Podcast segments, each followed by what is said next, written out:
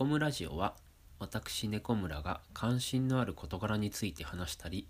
関心のある人に話を聞いたりする番組です。トークの合間に曲の紹介もします。Spotify の専用プレイリストで聴いていただくと、ラジオ番組のような流れになります。ぜひ音楽とともにお楽しみください。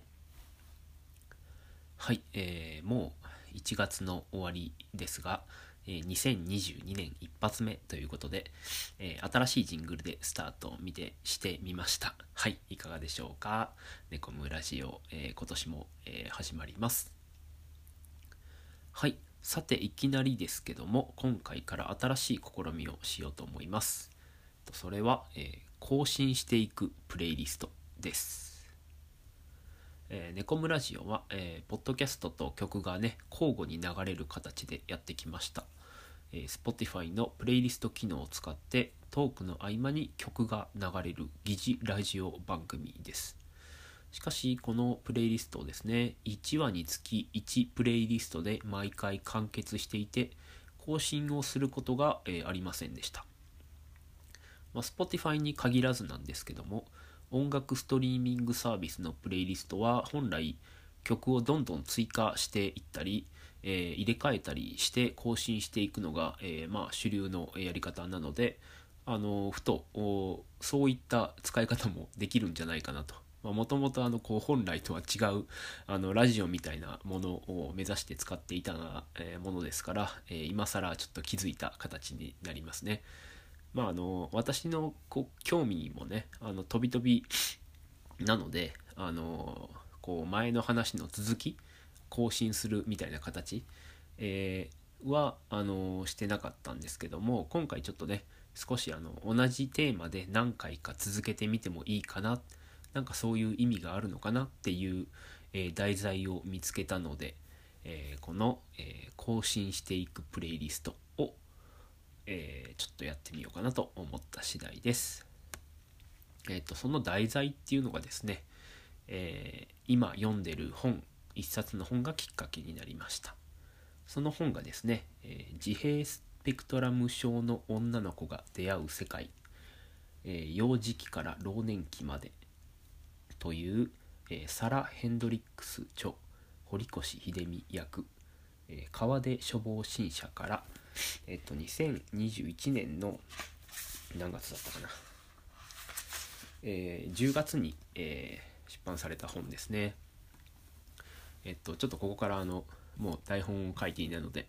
えっと、言葉を、えー作りながら考えながら喋っていくんですけども、えっと、まあ、この本をですね、あの、いつぐらいだったかな。あのーあ、まずこの、えっと、役者ですね、堀越秀美さんという方を、えっと、ツイッターで、あの、知りまして、あの、群像かな？あの、ちょっと今、あの、話題になっている、えー芥川賞を取った砂川文治さんの「ブラックボックス」っていうのがちょうど載っていた群像8月号2021年の8月号なんですけどそこにですねえっとちょっと見てみよう。あのえー面白いエッセイを寄稿されていて、えーそれがですねあのその時の堀越秀美さんのツイートの内容を読みますと明日発売の群像8月号のケア小特集に自閉症の女の子が見る読む触る世界を寄稿しました。批評というか自助とピッチの話多めのエッセイ的な文章ですがニューロトライブスコンビニ人間への海外表なども入れ込みつつこれまで見逃されてきた自閉症の女の子特有の現れ方について書いています。というもので、まあ、この群像8月号に、えっと、自閉症の女の子が見る読む触る世界っていうエッセイですね。これがちょっと気になって、えっと、読んでみたんですねその当時、えーでえっとそこでまああのなんでこう気になったかっていうと、まあ私自身えっとまああの何年かですね、えっと、自閉症の方の支援っていうのに携わる仕事についていてでえっとまあそういったことから興味があってですねただまあ自閉症っていうのはあの男性のが多いって今までされてきたんですけどもまあ、実はあの女の人女性でもえっ、とちょっとえー、ですかね特性あの目に見える特性みたいなところが、えー、違うだけで、えー、っと自閉症っていうこう何て言うんですかねあの、え障害あの生きづらさを抱えた、えものっていうのが女性でも全然いるんですよっていうようなところの、え、っときっかけになるような文章ちょっと言葉が変ですけど、えっとえー、そういうのを読んででそこで面白かったのがですね、まあ、あのコンビニ人間っていう、まあ、これまたあの芥川賞を2015年ぐらいですかねに撮った、小説の、評論。主に海外では、えーと、自閉症、まあ、あの ASD っていう略され方をしますけどもあのコンビニ人間があのいわゆるえー、日本的な、えー、こうマニュアル社会の中で、えー、こう安心を見いだす人みたいな評され方とは別の ASD 的な、えーと、自閉症自閉スペクトラム症の人がえっ、ー、と何て言うんですかねこう、えー、社会に出るためのコミュニケーションみたいなところをこう模倣する能力みたいなあの ASD の女性が割とそういう能力に長けているっていうようなところから、えっと、これはあの ASD の女性の物語なんじゃないかっていう批評がをされてますよっていうのをこのエッセイの中でも紹介されててそれがすごい面白いなって思ったんですね。はい、でちょっとこうあの台本に書いてないのでベラベラと、えー、長く喋りましたけどもうんとそれきっかけでまあ、この本をね、えっ、とまあ、私はあの図書館に、えっ、となかったのであのリクエストしてね図書館に。であの年末ぐらいにえ12月かな？2021年の12月ぐらいにリクエストしたら2022年になって年明けに用意できましたよって言ったのでちょうど読んでたんですね。で、えー、ここでもう一個のね、えー、きっかけというかなんかこうあの偶然の重なりみたいなのがあったんですね。それが、えー、ちょうど 3, 3日前ぐらいですかね。あの私がえー、毎週楽しみに聞いているポッドキャストの番組「えーと、ポップライフ・ザ・ポッドキャスト」っていうところで文学特集みたいなことをしていてそこで、えーと、コンビニ人間が、えー、取り上げられてたんですね。でまああのー、まあ、コンビニ人間をこう扱ったっ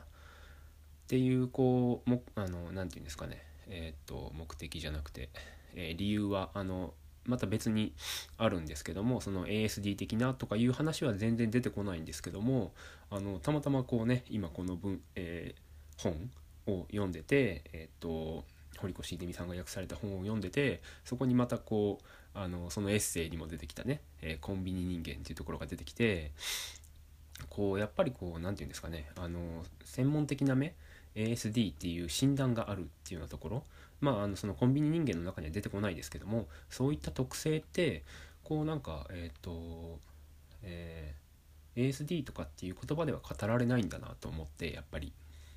そういった視点っていうのはすごく面白いなと思って、えー、で実際この、えー、堀越秀美さんが訳された自閉スペクトラム症の女の子が出会う世界を見ているとあのあこういうことなんだ自閉症 ASD ってっていうのと、えー、プラスしてなんか自分にもこういうことあるなとかまあそのえっ、と度合い的には全然違うだろうけど、えっ、と診断を受けていない人であってもあこういうことあるんだなとかあのこういうことあるんだなこういうことなんだなとかあの自分にも当てはまる点っていうのもまた別に見つけてそういったところからなんか理解が進むんじゃないかなって思って何て言うか自分の中でこう自己理解が進んでいったり、えー、それプラスこう他者理解が深まっていったりみたいなところ、うん、ちょっと言ってて あんまりまとまってないなっていう感じはあるんですけどもまあそういったところからえっ、となんか人とコミュニケーションを取るっていうところがなんか少しずつこうなんか自分の中でこう分かりかけてきてなんか文章にまとめたいなっていうのもあるんですけどなんかちょっと文章にまとめる前に、えー、こういった音声で残していってでここがあの今回の新しい、えー、新しくやりたいことにつながってくるんですけどあのー、毎回ね、えー、1回ではそんなに理解が進まない、えー、ただえ日をこう追うごとにいろんな本を読むごとに映画を見るごとに、えーいろんな歌の歌詞を、えー読むごとに、えーなんかこう新しい発見ってあるんですね結構。でそういうのってなんか普段まとめていかないとバーってこう流れていっちゃうのでちょっとこのそういった気づきができた時にこのプレイリストに追加していこうかなと思っています。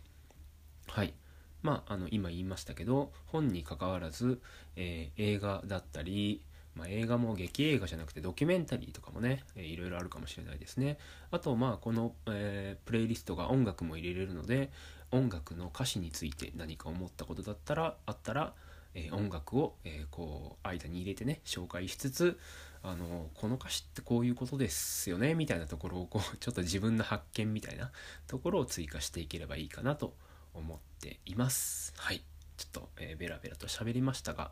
え今回はですね第1回として、えそういったきっかけについて、えお話ししました。はい。えでね今この自閉スペクトラム症の女の子が出会う世界っていうのを、えまだちょっと半分ぐらいまでしか読めてないので、え次回は、えこの本を、え読んで、えの感想だったり自分の気づきみたいなところをえー喋っていきたいと思います。はい。えっとまあ聞いてる方の中ではあまりそういった自閉症だとか発達障害っていうのに、えーあまり関わりがない、えー自分には関係ないなって思ってる人たちも多くいると思うんですけどもまあなんというか、えーそういった関わりがなくても、え診断を受けてる人が周りにいなくてもまああの言ってみればそういった傾向のある人だったりとかあのなんか今まで自分が何、えーて言うんですかねあのあんまりちょっと関わりにくかったなっていう人もなんかああの人ってもしかしてこういう傾向があの傾向ってね障害みたいな感じでレッテル貼るのもあのあまりこうやりすぎるといいことではないんですけどもあの人ってこういう傾向があるから私とっつきにくかったんじゃないかみたいな発見をしていくことって、えっとまあ、他者理解の上で、えー大事なことでもありますけどなんかそういったところから、えー自分についても考えるっていうのがなんかすごくコミュニケーションにとって大事なことかなっていうのが今の自分えー私猫村の思いでもありますので、まあ、なんかあの聞いてる人にもそういった考えを持ってもらえるような,、えー中身にしていければなと思っています。はいというわけでちょっとねこの次に何を何の曲が入るのかもしくはトークがそのまま続くのか今はまだ未定で、えーございますが、えーこれからも、えー、猫村ラジオ、えーこのね、えー更新していくプレイリスト、えーお付き合いいただけますようお願いいたします。では。